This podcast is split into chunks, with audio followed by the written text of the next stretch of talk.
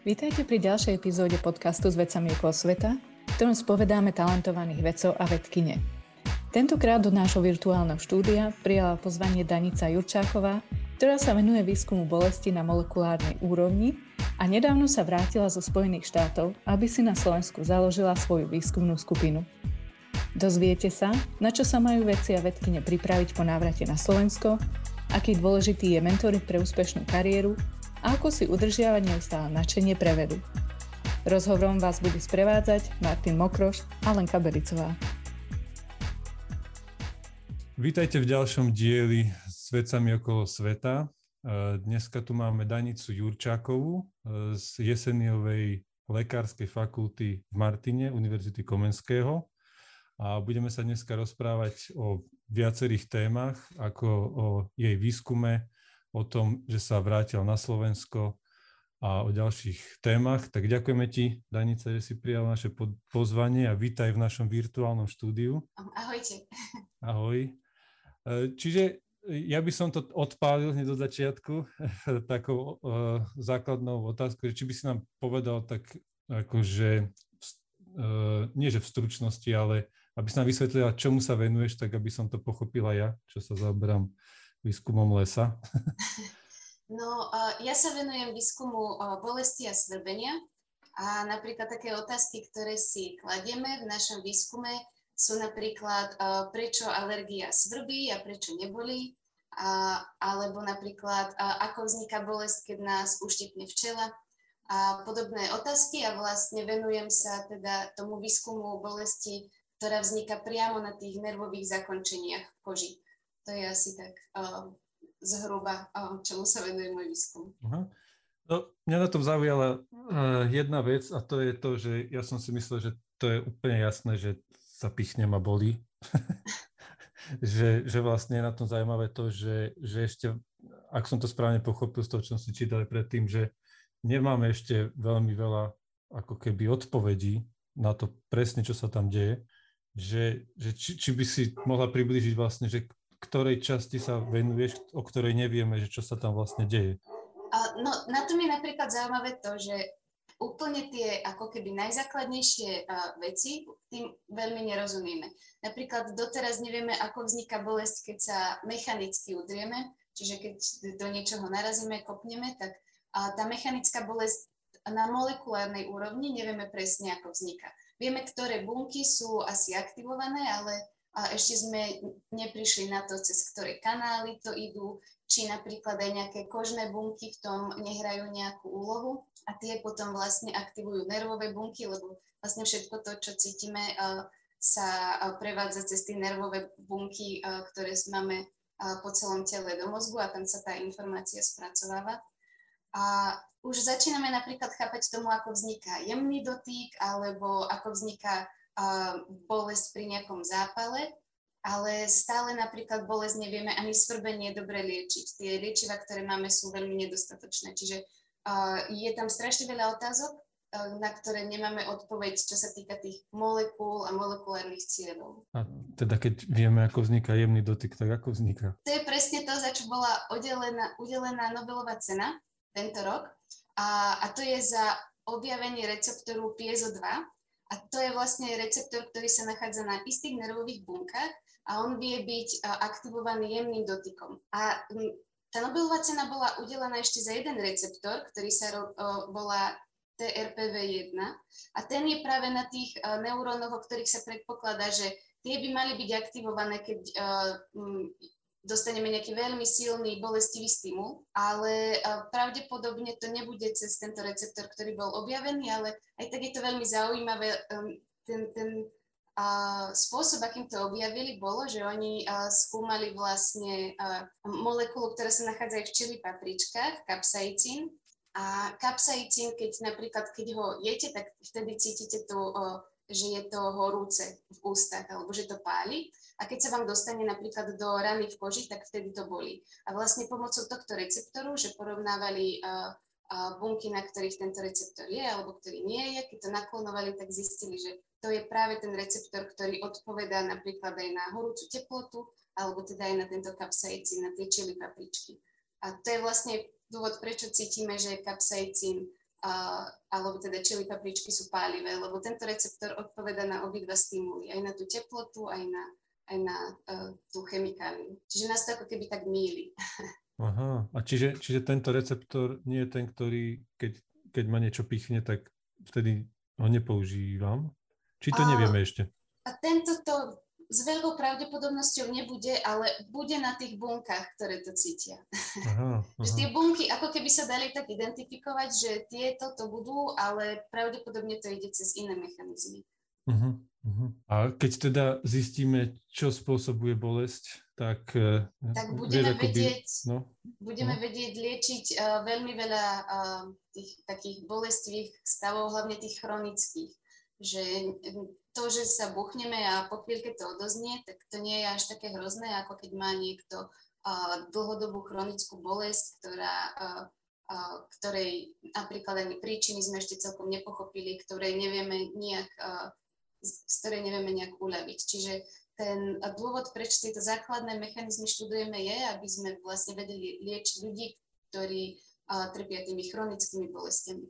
Čiže zistiť, že ako vzniká normálna bolesť, čo sa potom zmení v tom tkanive, napríklad v imunitnom systéme alebo v okolí tých neurónov, ktoré tú bolesť cítia, ako sú pozmenené, aby sme to vlastne vedeli kvázi vrátiť do toho normálneho stavu. Um, a keď si rozprával o tých základných mechanizmoch, ja si tak neviem predstaviť, že ako vlastne môžeš um, tieto mechanizmy študovať. Asi ti nejaká bunka nepovie, že auto to ma bolí, tak mm-hmm. aké vlastne postupy a metódy používaš? A, tak vlastne, už ako som spomínala, aj ten objav, za ktorý bola tento rok udelená Nobelovka, a, tak a, bolo to prelomové aj v tom zmysle, a ja vlastne staviam tiež na týchto výsledkoch, a, že pomocou toho receptora na kapsaicín vieme identifikovať tie neuróny, ktoré by mali sprostredkovávať bolesť.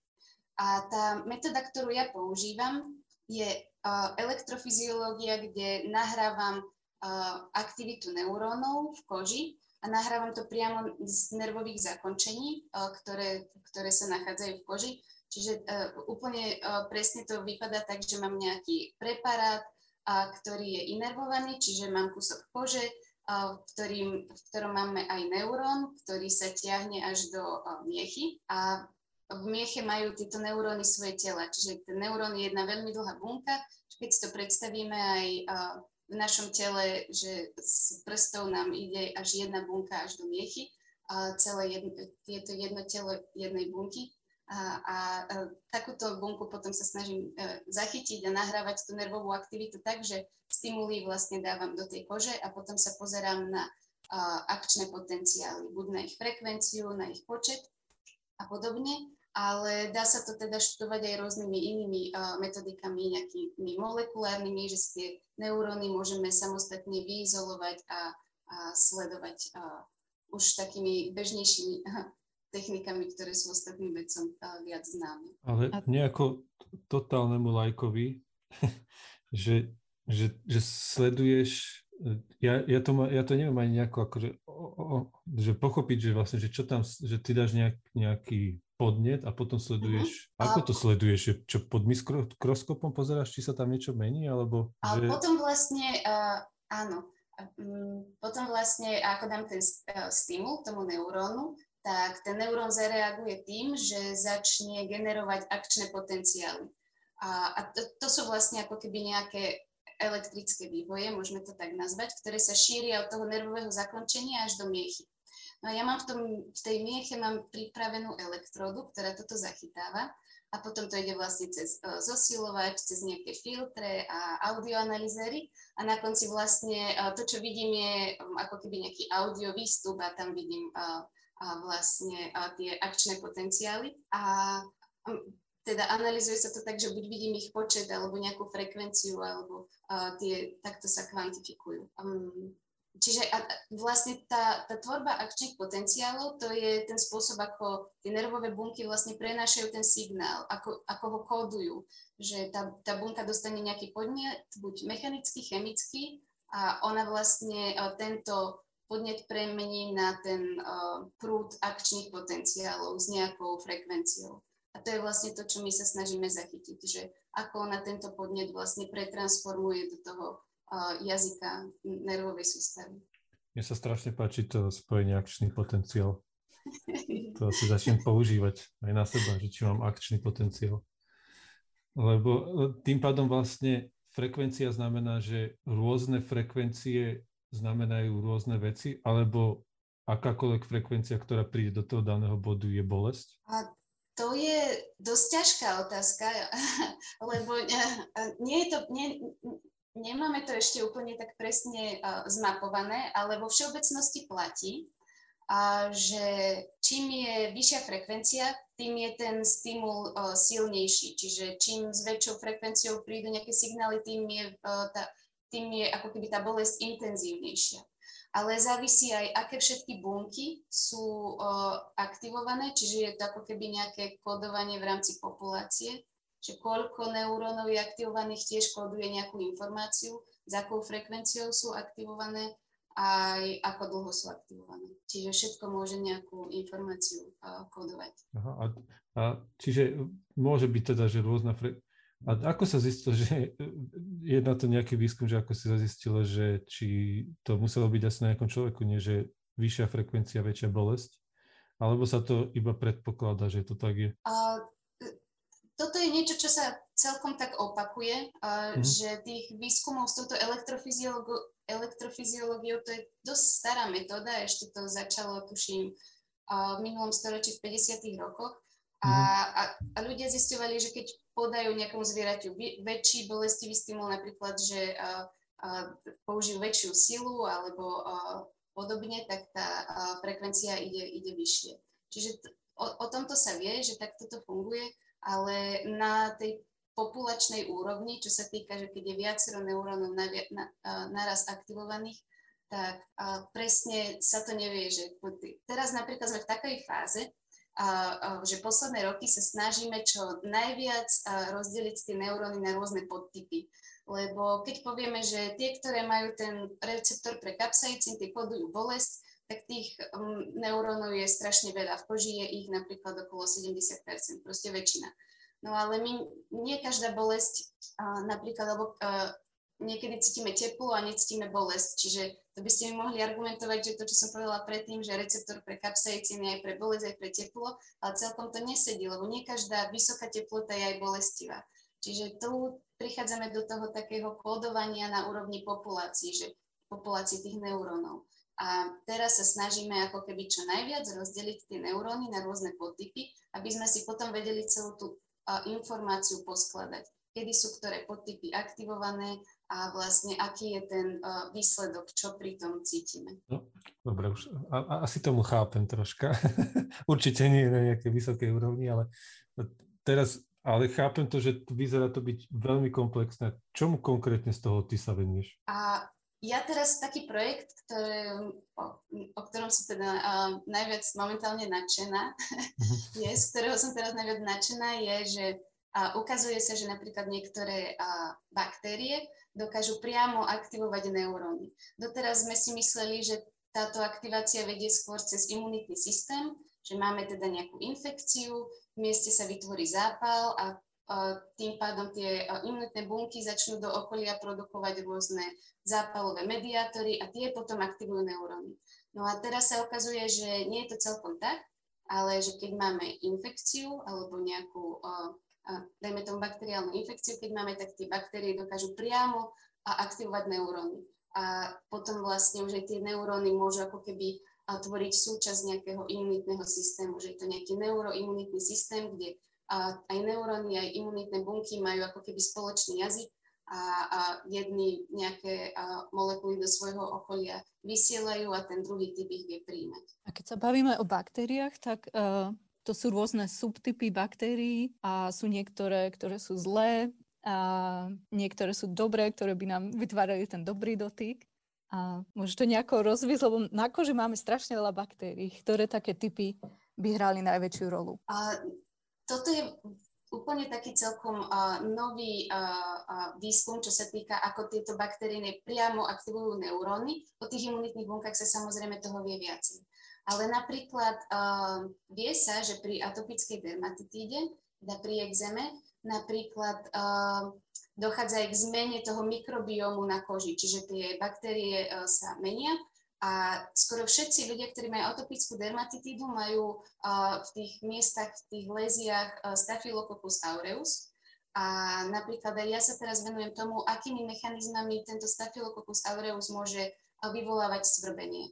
A napríklad zaujímavé je aj to, že pri niektorých, um, niektorých prípadoch infekcie uh, tento stafilokok môže vyvolávať aj bolesť, niekedy je to skôr svrbenie. A, a týmto mechanizmom, uh, napríklad tomu, že ktoré uh, toxíny on dokáže do svojho uh, okolia uvoľňovať a ktoré aktivujú ktoré neuróny, tak tomu sa teraz posledne venujem. Ja by na tom zaujímalo, že možno taká úplne ako základná otázka, že, že preč, prečo si sa rozhodla pre tento výskum? Ono, mne to znie presne, ako som vravel, že, že je to taká ako otázka, vie, že príde za tebou uh, dcera syna, spýta sa, prečo ma to bolí a prečo ma to svrbí a teraz človek začne rozmýšľať, že prečo a zrazu zistí, že vlastne nevieme.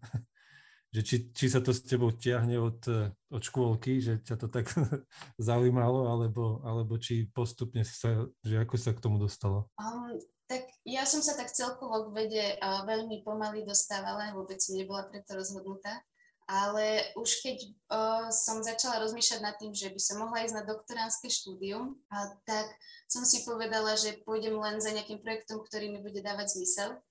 Ale najviac ma to tiahlo k tým neurovedám, a robila som dovtedy výskum v oblasti Alzheimerovej choroby. A potom na doktoránskom štúdiu som vlastne stretla som docenta Kolárika, ktorý bol strašne nadšený pre ten svoj výskum. On teda robil tiež v oblasti týchto senzorických neurónov. A, a povedala som si, že ak pôjdem robiť doktoránske štúdium, tak musí mi to dávať zmysel a musí to byť aj taký školiteľ, ktorý, s ktorým budem vedieť, že to má zmysel spolupracovať ďalších 4-5 rokov. A on ma vlastne presvedčil a aj asi tým svojim entuziasmom ma nadchol pre túto oblasť, ktorá ma dovtedy úprimne vôbec nezaujímala. Čiže priviedol ťa proste a teraz je to láska na celý život. Mhm, asi tak. Dobre, keď si skočila na to, že sme sa dostali k tomu PhD, tak ty si vlastne mala kombinované štúdy, že si vlastne študovala. Možno by sme mohli povedať, že kde, kde si uh, robila doktoránske vlastne a potom uh, si sa presunula aj do Ameriky, tak si to vlastne kombinovala. Uh-huh. A že mňa na tom tak zaujala tá kombinácia, ktorá není až taká častá, by som povedal. Eh, či by si k tomu, by ma tak iba zaujímalo, že aké, aké si mala z toho v podstate dojmy z toho také kombinácie, takého štúdia? Uh-huh. Uh, ja som bola z toho uh, nadšená, pretože vlastne to bola aj z jednou, jedna z tých otáziek, s, ktorou, s ktorými som chodila na tie pohovory na doktoránske štúdio, štúdium, a bolo, že uh, či uh, tí moji uh, uh, supervisory sú vlastne naklonení tomu, aby som vycestovala do zahraničia. No a v prípade docenta Kolárika to bolo uh, vlastne um, úplne jasné, aj kvôli tomu, že on pôsobil aj tu v Martine na Jesenilovej lekárskej fakulte, kde som si začala to doktoránske robiť, ale mal aj pozíciu na Johns Hopkins v Baltimore. A on ma vlastne pozval, že môžem prísť do Baltimoru s tým, že nebudem robiť u neho, budem, zmením labák a budem vlastne mať iného šéfa, ale ktorý robí tiež niečo veľmi podobné v oblasti senzorických neurónov. A tak mne sa to zdalo ako veľmi dobrá šanca vycestovať už počas doktoranského. A, a ako som bola nadšená zo svojho školiteľa, keď som šla na doktorantské, tak v Amerike, keď som zmenila školiteľa, som bola ešte šťastnejšia. a myslím si, že to um, že a, um, keď som išla na doktoránske, tak som už tam išla s tým, že ten školiteľ má naozaj veľmi veľkú váhu uh, v tom, ako sa uh, mi bude aj v tom výskume dariť, alebo a, že bude mať veľký vplyv aj na mňa. A, a tam som si to vlastne naplno uvedomila. Aj som možno začala, zažila taký trošku iný prístup, uh, možno taký, taký americký, nie taký úplne slovenský, že mi dal strašne veľa slobody a takej nezávislosti. V podstate mne zveril svoj projekt a, a ten školiteľ sa potom už staral len o mňa, aby ja som bola v pohode, aby a, mne sa darilo a aby a som ja nejak rástla s tým projektom. A to bolo niečo vlastne, um, čo by som sa aj ja chcela pokúsiť potom odovzdať ďalej. A, čo, čo konkrétne si pod tým predstaviť, e, keď, keď hovoríš vlastne, že ťa ako podporoval, staral sa o to, aby si bola v pohode, spokojná. Čo to znamená, že ste mali nejaké brainstormingové meetingy niekoľkokrát týždenne a potom ste, ja, že neviem konkrétne, mm-hmm. že, že čo za tým vidieť? Mm-hmm. A to bol celkom malý labak, nebolo nás tam nejak veľa, bolo nás tam približne 5, 6, 7. A čiže tie meetingy boli také, že aj tak sme sa, boli sme v podstate skoro stále spolu v Labaku mm-hmm. a aj on mal vlastne kanceláriu priamo v Labaku, čiže to sme, to sme nemali a nemali sme plánované stretnutia nejak veľmi často, iba skôr tak, keď to bolo potrebné. Ale to, ako sa o mňa staralo, som napríklad v takom zmysle, že keď som mala horší týždeň, že experimenty mi nevychádzali, tak piatok ma poslal domov skôr, že nemám sa trápiť a znovu to skúšať, ale proste ma stadiaľ vyhodil, povedal mi, že je pekné počasie a skôr ako v pondelok ráno ma už vidieť nechce. A, a čiže a, a podľa mňa, pre mňa to bol ideálny šéf kvôli tomu, že ja som na seba možno kladla príliš veľký tlak a keby som mala šéfa, ktorý tiež na mňa tlačí, tak by som to veľmi ťažko znášala. A väčšina ľudí, čo robí vo vede, tak si už určite čítal, že aj doktoranti majú nejaké depresie a veľmi a, ťažké nejaké a, psychické problémy. A, a myslím si, že vďaka tomu, že som mala takého skvelého šéfa, tak som si to uvedomila, že aj aké je to dôležité. A na druhej strane sa on potom staral aj ako keby o taký môj rast, že uh, vedel napríklad, že uh, mám stres z toho, keď uh, prezentujem niečo uh, ústne, a tak mi vytváral také príležitosti, uh, najskôr v takých tých uh, menších skupinkách, potom uh, ma prihlásil na nejakú, uh, nejakú tú univerzitnú prednášku a potom uh, som sa dostala až prednášať na konferenciu do Chicaga. Čiže ja som bola veľmi rada, že on ma to trénoval nejak tak od začiatku. A v podstate on rozmýšľal nad tým, ako rozvíjať mňa a na mňa nechal ten, ten projekt, aby som sa s tým vlastne hrala. Mm-hmm. To znie super, no. Že vlastne, lebo presne ako hovorí, že teraz je, a myslím si, že to bolo aj v minulosti, ale veľký vlastne problém s tým, že sa veľmi tlačí na doktorandov a to spôsobuje vlastne dosť problémy aj s, mentál, e, s mentálnym oným zdravím a všetkým. Čiže, čiže v podstate kľúč, lebo ja tiež hľadám kľúč, vieš, ako, ako vlastne mať šťastných doktorandov, ktorí mm-hmm. budú radi chodiť do práce, ale aj radi stať a vypadnú a vypadnú stať a nebudú ťahať 24 hodín denne. Že, že určite to nechať, nechať im, im akože väčšiu voľnosť v podstate v určitom zmysle a keď sa nedarí, tak ich vyhodiť. Áno, to, to celkom mysl... funguje. Hej, to je dobrá cesta, no. Páči sa mi to. Takže ty si spomenula, že by si, uh, si chcela zobrať príklad svojich mentorov a byť veľmi dobrou mentorkou. Takže uh, my, my vieme o tom, že sa vlastne rozhodla vrátiť uh, z USA na Slovensko s mhm. cieľom, že si založí svoju vlastnú výskumnú skupinu.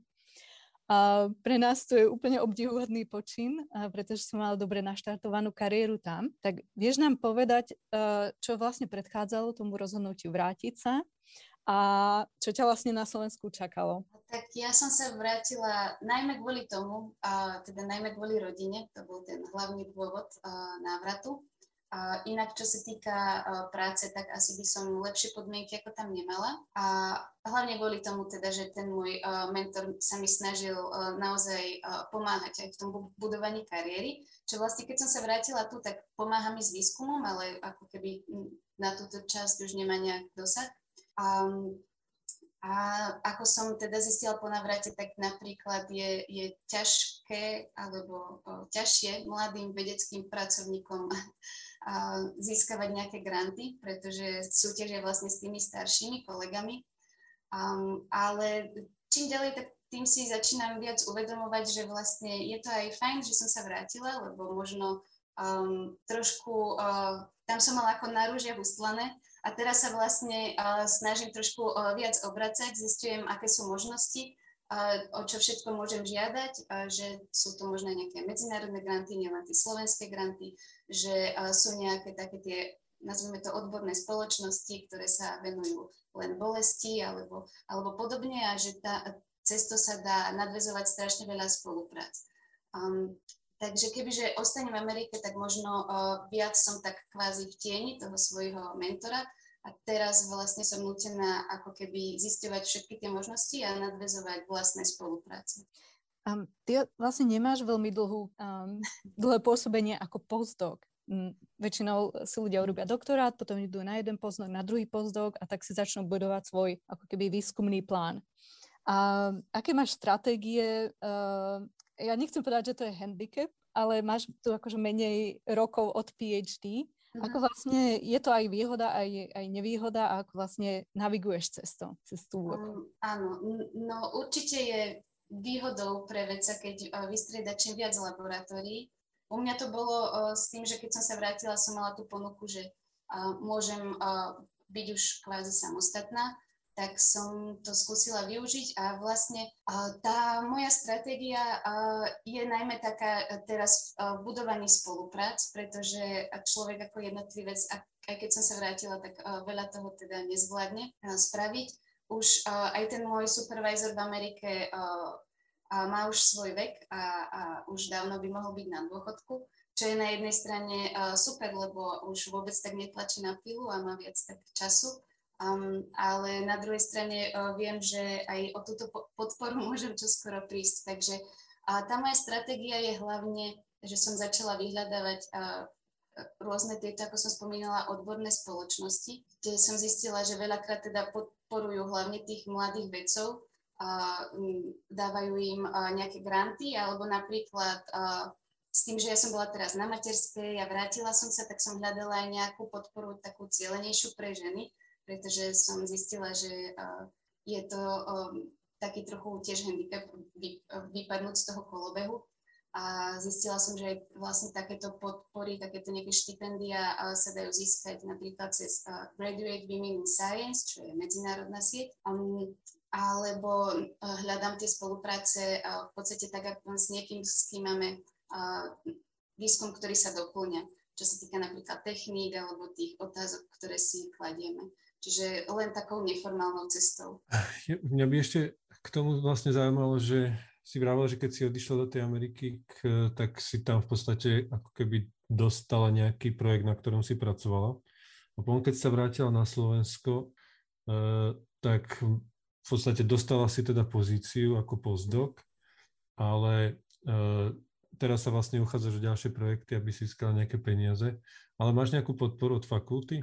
A myslím teraz v zmysle tom, že či máš priestor, kde môžeš robiť ako prvý, či máš mhm. potom materiál, ktorý ty potrebuješ používať asi dennodenne, že či máš nejakú takú fakultnú podporu, alebo čakáš, kým dostaneš nejaký grant a, za, a rozbehneš to? Um, no, uh, to bolo vlastne, keď som sa vracala, tak to bolo uh, uh, vlastne ešte s tou spoluprácou docenta Kolárika, ktorý tam mal vybudované svoje laboratórium uh, elektrofyziológie a ja som ho ako keby, uh, tak, tak som sa do neho presťahovala z toho amerického, kde som bola blízko, tak som sa presťahovala do tohto a v podstate som uh, pokračovala na tých projektoch. Čiže z tejto strany som mala ako keby také šťastie, čo nezvyknú mávať títo mladí uh, pracovníci, ktorí tam začínajú svoj výskum, že majú nejaké priestory. A uh, to mi vlastne aj pomohlo teraz sa uchádzať o jeden medzinárodný grant, ktorý už je pre tých uh, mladých uh, pracovníkov, pretože u nich to napríklad častokrát v tom grante vyžadujú, že to musí byť uvedené, že ten pracovník má naozaj svoje priestory, aby sa ukázalo, že je nezávislý, že už má niečo, niečo vybudované. Čiže toto bolo uh, veľké plus.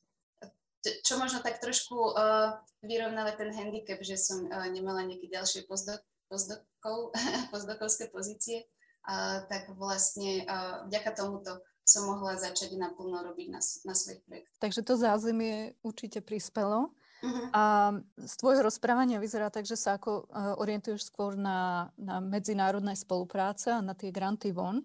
A môžeš nám ešte nejako uh, vysvetliť, aké možnosti sú pre teba na Slovensku? Z tých, z tých grantov, ktoré sa, o ktoré sa dá žiadať na Slovensku. Áno, tak uh, chystám sa aj tento rok žiadať o VEGu.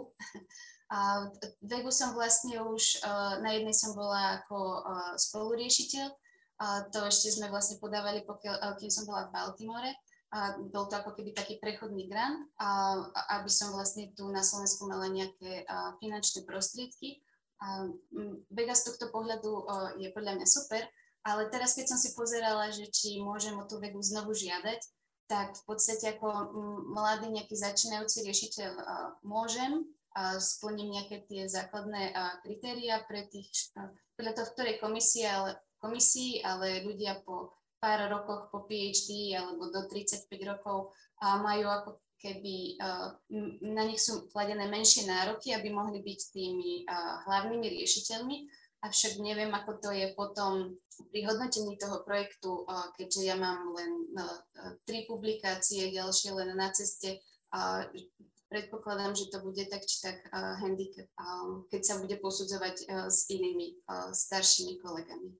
Ja si myslím, že oni majú keď som dostal hodnotenie, tým, že som bol tiež mladý, tak bolo vidieť, že, že akože dávajú do súvisu počet rokov s publikáciami, ale hlavne s kvalitou tých publikácií. Ale to asi záleží od recenzenta, no, či je schopný zdravého úsudku. asi tak by som to nazval. čiže, čiže vlastne si budeš podávať vegu mm-hmm. a e, e z tvojho pohľadu, lebo to tiež vlastne nemám predstavu, ko, že koľko stojí deň materiálu alebo človek hodín alebo tak. Myslíš si, že ten rozpočet VEGI je, je, by bol schopný napríklad pokryť tvoj výskum bez toho, že sa bavíme, neviem, či ty potrebuješ vlastne ešte ako nejaké pracovné síly nejakých ďalších ľudí, mm-hmm ktorí ti, ti budú pomáhať. ale asi zrejme, hej. Každý, to... každý potrebuje ďalšie sily. hej, hej, čím viac, tým lepšie. Uh, uh, čiže mňa by bolo zaujímavé, že, že keď si nastavíš teraz, teraz to, čo sme sa bavili, že tomu sa teda chceš venovať a že to je tá téma, že či tá Vega by je schopná pokryť to na 3 uh-huh. roky napríklad. Uh, ja si myslím, že vďaka tomu, že tie elektrofyziologické experimenty, tam uh, tá aparatúra je, povedzme tomu, že nákladnejšia, ale uh, aj tak už to nie sú nejaké strašne uh, nové stroje. Čiže mm. vďaka tomu uh, ani tie experimenty nie sú až také drahé. Čiže to, čo som si vyskúšala, je, že tá vega tie materiály pre mňa viac menej dokáže pokryť. Už keď chcem nejaké, napríklad ako teraz začínam robiť na takých špeciálnejších toxínoch, tak už to už začínajú také drahšie molekuly, kde už začínam cítiť, že tá vega mi je malá. Keby som chcela ďalších ľudí, tak to už určite by mi bola malá. A hlavne aj keď to chcem kombinovať s ďalšími uh, molekulárnymi uh, metodami, tak uh, sa snažím získať aj ešte nejaké ďalšie prostriedky. Uh, nemyslím si, že by som potrebovala nejak strašne veľké statisíce, ale um, ešte aspoň nejaký doplnok u tej VG by, uh, by bol fajn. Uh, a ja by ešte zaujímalo, že sa teda bavíme o tom budovaní, ako ke, že vlastne, že toto sú peniaze na materiál, ale že uh-huh.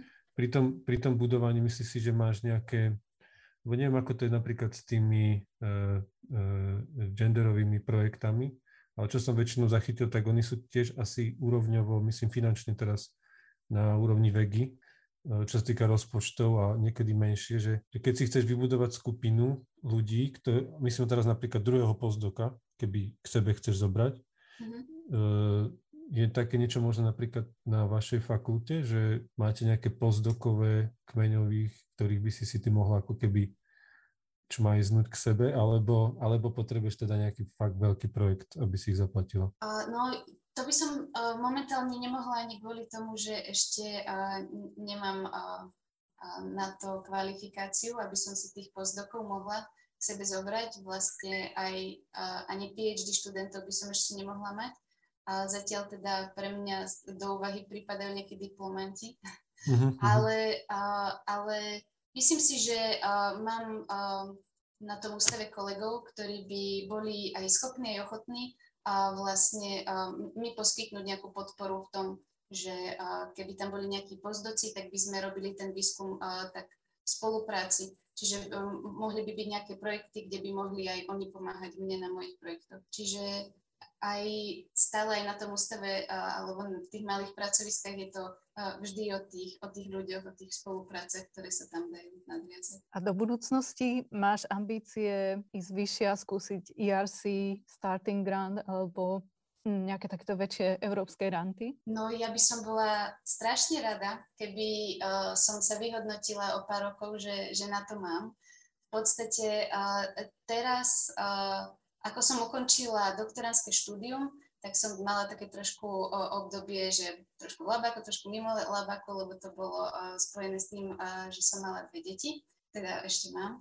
A, a t- teraz sa znovu snažím tak nakopnúť a, a, a vlastne všetky tie výsledky, ktoré som vyprodukovala, tak sa ich snažím dať vonku. Čiže dúfam, že teraz najbližšie roky budem trošku viac publikovať, teraz mi to zastalo a, a uvidím aj vlastne uh, tieto nápady, čo som vám spomínala s tými uh, toxínmi a s baktériami. Ja som preto veľmi nadšená, skúšala som niekoľko medzinárodných grantov keby vlastne som dostala tú podporu, tak je to tiež taký impuls, ktorý ma môže posunúť dopredu a, a je to taký rozbiehajúci sa vlak. Čiže ak by sa mi podarilo na ňo naskočiť, tak dúfam, že by som potom v budúcnosti mohla aj na to ERC pomýšľať. To ti určite budeme držať palce.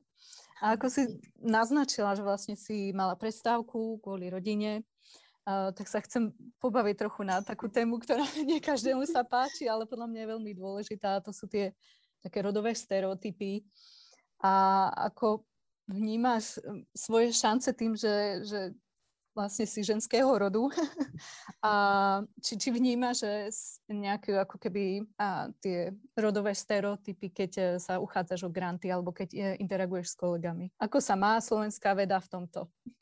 A paradoxne, ja si myslím, že slovenská veda, aspoň teda na našom ústave, a tam máme viac žien ako, ako mužov ale s takými, uh, takých tých uh, možno uh, každodenných stereotypoch alebo s takým, čo sa tu na Slovensku stretávame, že ako keby muži boli zvyknutí robiť viac niektoré činnosti ako ženy. Napríklad na Slovensku sa častejšie stretávam s tým, že pajkovanie, keď si potrebujem niečo opraviť, to nie je práca pre mňa, alebo sa na to takto nazerať. Toto som v Amerike nezažívala. A tam, to bolo, tam to bolo jasné, proste keď chceš robiť experiment, tak si to robíš so všetkým a, a tie tlakové fľaše si prenášaš. A pre mňa je to super, ja sa z toho veľmi teším. A, ale na druhej strane, uh, tam v Amerike, uh, keď sme mali nejakú konferenciu a človek sa pozrel, že kto sú tí, uh, tí uh, senior scientists, uh, tí, tí starší, tak to bola drvivá väčšina mužov. Čiže niekde tie ženy sa tam uh, vlastne strácali, alebo teda v angličtine je taký pekný uh, názov, že leaking pipeline, že uh, počas budovania tej kariéry z rôznych dôvodov, buď sú to teda takéto výpadky kvôli tomu, že väčšinou stále ženy majú viac na starosti starostlivosť o deti, alebo sú to aj iné faktory, kde ženy nie sú uprednostňované pri niektorých pozíciách vedúcich, alebo stále sú to možno aj také skryté stereotypy, ktoré aj my si myslíme, že, že ich nemáme, ale niekde, niekde na podvedomí tam stále sú, aj keď sme presvedčení, že, že ani ja stereotypy voči ženám nemám, tak, tak si na to dávam výrazne pozor. A čo myslíš, by ti mohlo pomôcť uh, sa tak lepšie odraziť uh, z materskej napríklad? Čím by mohlo, čo viem, slovenská veda alebo politika sa zmeniť, aby sa ti lepšie naskočilo na ten rozbiehajúci vlak? Um, my, tuším, na fakulte, ak si to pamätám správne, tak uh, vždy sú také nejaké uh, požiadavky, že koľko publikácií do roka treba uh, uh, vyprodukovať, aby vlastne sme dostali nejakú čiaročku, že, že splnené uh, tie kritéria. A tak napríklad, čo viem, uh, tak ženy po navrate z materskej majú ako keby jeden rok v tomto, že voľno, nemusia to kritérium splniť, čo je podľa mňa uh, fajn, že je to podľa mňa férové, uh, kým, kým sa na to nabehne. Ale podľa mňa uh, najdôležitejšie v tomto období je taká flexibilita aj taká časová flexibilita, že v podstate podľa mňa netreba nič také strašne nové vymýšľať, ale um, možno táto štruktúra na Slovensku je taká rigidnejšia, kde treba byť 8 hodín v práci od do a, a um, aspoň na tom pracovisku, kde som bola ja v Amerike, to, to vôbec tak nebolo. A dôležité bolo tá, tá práca, ktorá bola odrobená a to za aký čas, tak ak som to vedela spraviť rýchlejšie, tak uh, good for you. a, um, a táto možno taká uh, väčšia flexibilita je podľa mňa to najdôležitejšie, čo, čo ľudia, ktorí majú deti, a nielen ženy, ale aj muži, keď ostanú na rodičovskej, tak to je tá najväčšia pomoc. Ja by som možno ešte k tomu dodal to, že presne, že človek si možno predstaví to, že, že máš deti, potom si na materskej a potom sa a Mám taký pocit, že ako keby si niekedy ne, neuvedomujú ľudia to, že máš dieťa, máš materskú a potom, potom je sek a ideš do roboty a tie deti neexistujú.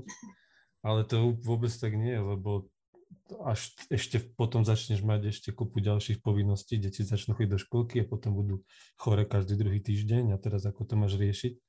A toto tiež presne, presne toto, čo hovoríš, tiež v tom vidím problém, je tá flexibilita, že my máme tu no, na Slovensku stále pocit toho, že musíš byť v tej robote 8 hodín a to budeme kontrolovať a na základe toho si super, ale vlastne my by sme sa podľa mňa mali viacej zamerať na tie výsledky a ty keď máš deti, tak podľa mňa, keď si spravíš to, čo je nevyhnutné v labáku, tak ten ostatný čas môžeš si to aj dorobiť doma, alebo odísť proste a riešiť si deti že, hej, že súhlasím s tebou v tomto. Ale to podľa mňa, hej, podľa, lebo podľa mňa je strašne dôležité si uvedomiť to, že keď ti skončí materska, tak tie deti nezmiznú proste v prievane niekde, ale je ešte strašne veľa roboty ďalších 10 rokov s nimi a že vlastne sa častokrát neuvažuje nad tým, že nejaké univerzitné škôlky, neviem, máte niečo také, že, že niečo, nejakú no. univerzitnú škôlku alebo niečo také? To bohužiaľ nemáme, ale ja si pamätám, že uh, úplne dávno, dávno, myslím, že som dostala taký mail, že uh, nejaká univerzitná škôlka a keďže som nemala deti, tak mi to bolo úplne fuk. A teraz by som strašne nejakú, strašne nejakú privítala, lebo aj toto je jedna um, z pomoci pre tých rodičov. No, jednoznačne. To, že to máš v podstate v tej istej alebo vedľajšej budove, máš to dieťa, keď sa čokoľvek stane alebo niečo, alebo iba na pol dňa a tak že ja pôsobím v Prahe a tam je tá univerzitná škôlka, je to akože celkom také, že ľudia to majú radi, no lebo to je, dosť je to veľká pomoc. Ale neviem o žiadnej univerzite na Slovensku a môžem sa teda míliť, že by niečo takéto, takéto existovalo. A zároveň moja otázka je ešte možno taká ako špecifická pre tú tvoju univerzitu. Vy máte, uh, máte možnosť práce z domu? Teraz odhľadnúť od covidu, ako že skončí covid, budeš môcť ešte niekedy pracovať z domu, keď si to na niekoľko dní napríklad? Um, uh, myslím, že áno. Uh, ako ten covid to zaviedol a, a potom uh, je tam tá možnosť, ale myslím, že to treba nejak papierovo poriešiť, že uh-huh. ako oficiálne ísť na home office, ale ale tá možnosť tam je. Uh-huh. Že nie je to také, že na tej neformálnej úrovni, že dohodneme sa a, a, ten, a robíme ten, ako chceme. Ja by som ešte možno, ja, ja toto chcem proste využiť, že sa teda bavíme na túto, tú tému, lebo uh, z môjho chlapského pohľadu je to, že keď to nežiješ a neriešiš, tak je veľmi ťažké to pochopiť častokrát. Hej, že že vlastne, ja mám, čo mám aj projekty, tak tam riešime ten gender balance a človek sa dozvedá postupne také veci, ktoré mu vôbec nedôjdu z toho ako takého chlapského, vieš, keď fakt ako neprežívaš to, tak niektoré veci ti vôbec nedojdu. Že z toho tvojho pohľadu, eh, keď máš vlastne teraz aj šéfov, aj, aj tie, tieto, že čo by ti tak asi najviac pomohlo pri, pri tom dennodennom, eh, dennodennom procese, čo sa týka vlastne toho života, že máš rodinu, že máš deti. E, iba ma tak, lebo tak sme sa bavili, že asi, asi tá voľnosť, ale či je tam ešte niečo také iné, že čo ti napríklad vadí a nemuselo by to existovať, lebo niečo také, či tam je. Um, musím porozmýšľať, akože nič také uh, hrozné ma nenapadá, že by to bol nejaký veľký neriešený problém. Mm-hmm. um, podstate podľa mňa, keby, keby bola tá, tá väčšia voľnosť, tak uh, by by to úplne, úplne stačilo. Asi. Mm. Čiže flexibilita. Ale to mhm. sme sa vlastne bavili, že to by pomohlo aj pri doktoránskom, aj keď nemáš deti, že aby si, aby si sa cítila spokojnejšia vlastne. Hej, vlastne to mi asi tak od začiatku. No tá veda je taká kreatívna. Ja to vždy pripomínam, uh, nie pripomínam, ale prirovnávam k umeniu, uh-huh. že máš tak chvíľky, kedy máš rôzne kreatívne obdobie možno a potom máš zase chvíľky, kedy to nejde veľmi dobre. Takže tá flexibilita by veľmi pomohla navigovať tieto rôzne fázy človeka. Neviem, ako to máš ty. Máš, máš nejaký vrchol tvojej kreativity, čo ja viem, máji a potom máš nejaký uh, ústup, um, ako, ako tvoja osobnosť vlastne naviguje tieto vedecké uh, ako by sa um, nástrahy? No, uh, ja najčastejšie, keď teda riešim nejaký projekt, tak um, keď sa píše nejaký grant, ale to asi väčšina ľudí, že na ten proces vtedy nevie prestať myslieť. A je to ako keby taká deň, noc, stále, stále to riešim. A, a veľakrát uh, a keď sa mi v noci nedá spať, tak vtedy prichádzajú naozaj dobré, dobré myšlienky, že vtedy to tak rada oželiem, ale, ale veľakrát hm, práve proste uh, v noci sa mi stalo, že, že prišli tie, tie najlepšie, alebo som vyriešila niečo, že ako by sa dal nejaký technický uh, problém obísť a, a, a, a potom už samozrejme, že nezaspím, lebo keď na to prídem, tak mám pocit, že to musím každému povedať a, a hneď písať môjmu šéfovi, že na čo som došla, ale to už som sa naučila, že toto sa treba nechať na ráno. A vy máte časový posun, nie? Tak možno ti to aj vyjde, nie? Keď píšeš no, veď to je... veď to, ale um, niekedy to prvé načenie potom uh, uh, je, že ráno je lepšie večerať, či ako sa to hovorí, tak um, ona aj toto platí, že tiež niekedy si treba potom na tie svoje nápady ešte ráno sadnúť. Hej, to sa mi tiež párkrát stalo, že mám super ideu v noci a potom sa ráno zobudím a pozerám na to, oh, bože, to, čo som si myslela. No. A takže vlastne je úplne jasné, že ty si úplne nadšená do vedy, ale zároveň si nadšená aj do popularizácie vedy. Môžeš nám uh, toto nejak priblížiť, aké máš skúsenosti s popularizáciou vedy a najmä s popularizáciou vedy na Slovensku? Uh, no, ja som, uh, dlho som si hovorila, že uh, by som chcela písať také populárne články a konečne som sa aspoň zo pár článkom dostala a niečo som napísala. A rozmýšľala som teda ako na to, aby si to našlo nejaké publikum a našla som teda uh, vedátora a skúsila som teda mu napísať. A, a zistila som, že vlastne je to super, lebo on vytvára, tým, že je taký aktívny uh, na denodennej báze, a má veľmi veľké publikum a vytvára veľmi dobrú platformu aj pre iných vedcov, ktorí by možno sami o sebe len tak niekde zanikli, kebyže ja si niečo napíšem.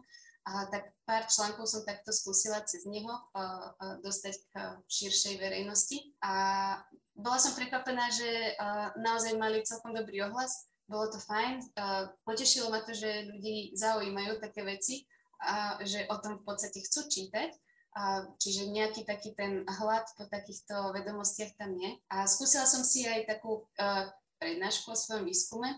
A to už som aj spomínala, že s tým takým prezentovaním svojich nápadov, že uh, s tým som mala tak od začiatku nejaký taký uh, boj vnútorný. A tak to bolo také zvláštne, hlavne kvôli tomu, že som rozprávala o vede ľuďom, ktorých som nevidela, lebo to bolo uh, uh, v čase pandémie, bolo to online, v podstate som si tam sedela sama rozprávala som si v izbe svoje uh, popularizačné veci, lebo som, uh, nemať tú spätnú väzbu je asi, asi to najťažšie. Že a aj keď som napísala nejaké články, tak bolo super potom uh, čítať nejaké komentáre. A aj niektoré uh, od aj uh, kritické, ale hm, tak ako berem to v tom pozitívnom zmysle, že aj správne popularizovať vedu sa treba naučiť a, a teda tam je stále ten boj medzi tým zjednodušením alebo a, a tým, aby to bolo prístupné, zábavné a, a dobre sa čítalo. A, no a v takej tej, v takej tej prednáškovej rovine, že keď človek rozpráva o svojom výskume, tak to je ešte dôležitejšie, že vidieť, či už tých ľudí nenudí, keď tam 20 minút niečo melie a, a vôbec nevie, že či um, ho niekto ešte počúva. Áno, to sú najkrutejšie prednášky, keď rozprávaš 20 minút a potom ti príde sms že nepočujeme ťa už 10 minút. Čiže stalo sa aj to, no. Teraz ma začal svrbieť lakeť, tak som si presne hovoril, že Boh vie prečo. no, tak si... inak, to, to je zaujímavé, že ja keď píšem nejaký článok o bolesti, tak to je v pohode, ale keď o svrbení, tak mm-hmm. proste sa stále Áno, áno, presne som si hovoril. Všetko ma začína svrbieť. No, že také tie konferencie o svrbení, tak to je, to je strašná vec. Všetci šuchocú potom. A v tých popularizačných článkoch, ktorým témam sa venuješ? Alebo zostávaš pri svrbení a neurónoch? No, ja som si tak pre seba vytýčila také dve oblasti. a uh, jedna je, že um, je to aj o tých senzorických neurónoch. Napríklad, keď bol ten COVID, tak som si povedala, že to je super uh, čas napríklad napísať o tom, ako prichá, strácame uh, čuch pri covide. A, a tak to bol vlastne môj prvý taký článok. A potom takú druhú oblasť, ktorú uh, mám strašne rada, a tak je, ja to na, nazývam, že uh, gastrookienko. A napríklad, že uh, um, Napríklad uh, to mám takú uchylku, uh, keď si niekto kupuje alebo má niekde kakao, tak sa pozerám, či je to holandské kakao a keď je to holandské kakao, tak začnem svoju uh, 5-minútovú prednášku, že čo je holandské na holandskom kakao. Tak z tohto som sa už vypísala a aj to pomáha. Čiže ak, má, ak je niekto strašne otravný s týmito svojimi vecami, tak môže napísať a a uľahčiť tým ľuďom život, lebo to prečítajú tí, čo to majú záujem. Takže vlastne aj taká terapia. Áno, funguje to aj spätne, no. Terapia ako netrizniť svojich eh, rodinných mhm. príslušníkov, hej? Čiže uh, uh, skúšala si aj noc výskumníkov? A to som, uh, nad tým som rozmýšľala, chcela som nejaký, už som mala aj nejaký nápad na, na nejaký stánok, uh, taký strašne fancy, vymyslený, ale potom som si povedala, že a asi by som radšej do toho šla s niekým, že nechcem to robiť tak uh, sama. A, a, a bolo to zrovna obdobie, keď som chcela ísť, že sa, narod, sa mi narodila dcera a už potom som si nebola taká 100% istá, že idem, takže toto som preskočila, ale určite by som, by som chcela. um, najskôr asi sa zapojiť do nejakej uh, aktivity, že byť súčasťou a, a potom mám strašne veľa nápadov, ktoré treba zredukovať, takže s tým prídem neskôr. um, tak um, ja som veľmi nadšená z tohto rozhovoru a aj z tvojej energie a teším sa na všetky možné nápady. A... Bolo, bolo to príjemné. Keď budem, mať, keď budem mať ťažké chvíle, tak si pustím tento podcast, že stačí mať flexibilitu a budem v pohode. A ja si na to spomeniem, keď zajtra budem na niečo nadávať v práci. Hej, a zároveň, zároveň ja budem mať teraz uh, taký keď ma začne srbiť lakeť, tak si na teba spomeniem. No. Vidíš, sa nám dostáva pod kožu. Doslova. No, ďakujem veľmi pekne za pozvanie.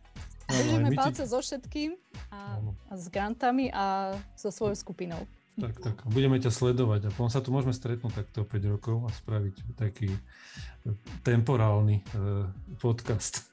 Dobre, buď si poplačeme, alebo sa budeme Áno, áno, áno. Môžeme sa potom porozprávať, ako je to v súkromnej... že ako sa ti darí v súkromnej sfére, možno bude podcast. Dobre, berem to. Rozhovor zo série s vecami okolo sveta vám prinieslo občianske združenie Žijem vedu. Do terajšej epizódy rozhovoru s úspešnými vedcami a vedkyňami si môžete vypočuť na Spotify, Apple Podcast a Google Podcast. Ak máte tým na hostia, ktorého by sme mali jednoznačne vyspovedať, napíšte nám na náš e-mail žijemvedu zavinač žijemvedu.sk. Do počutia.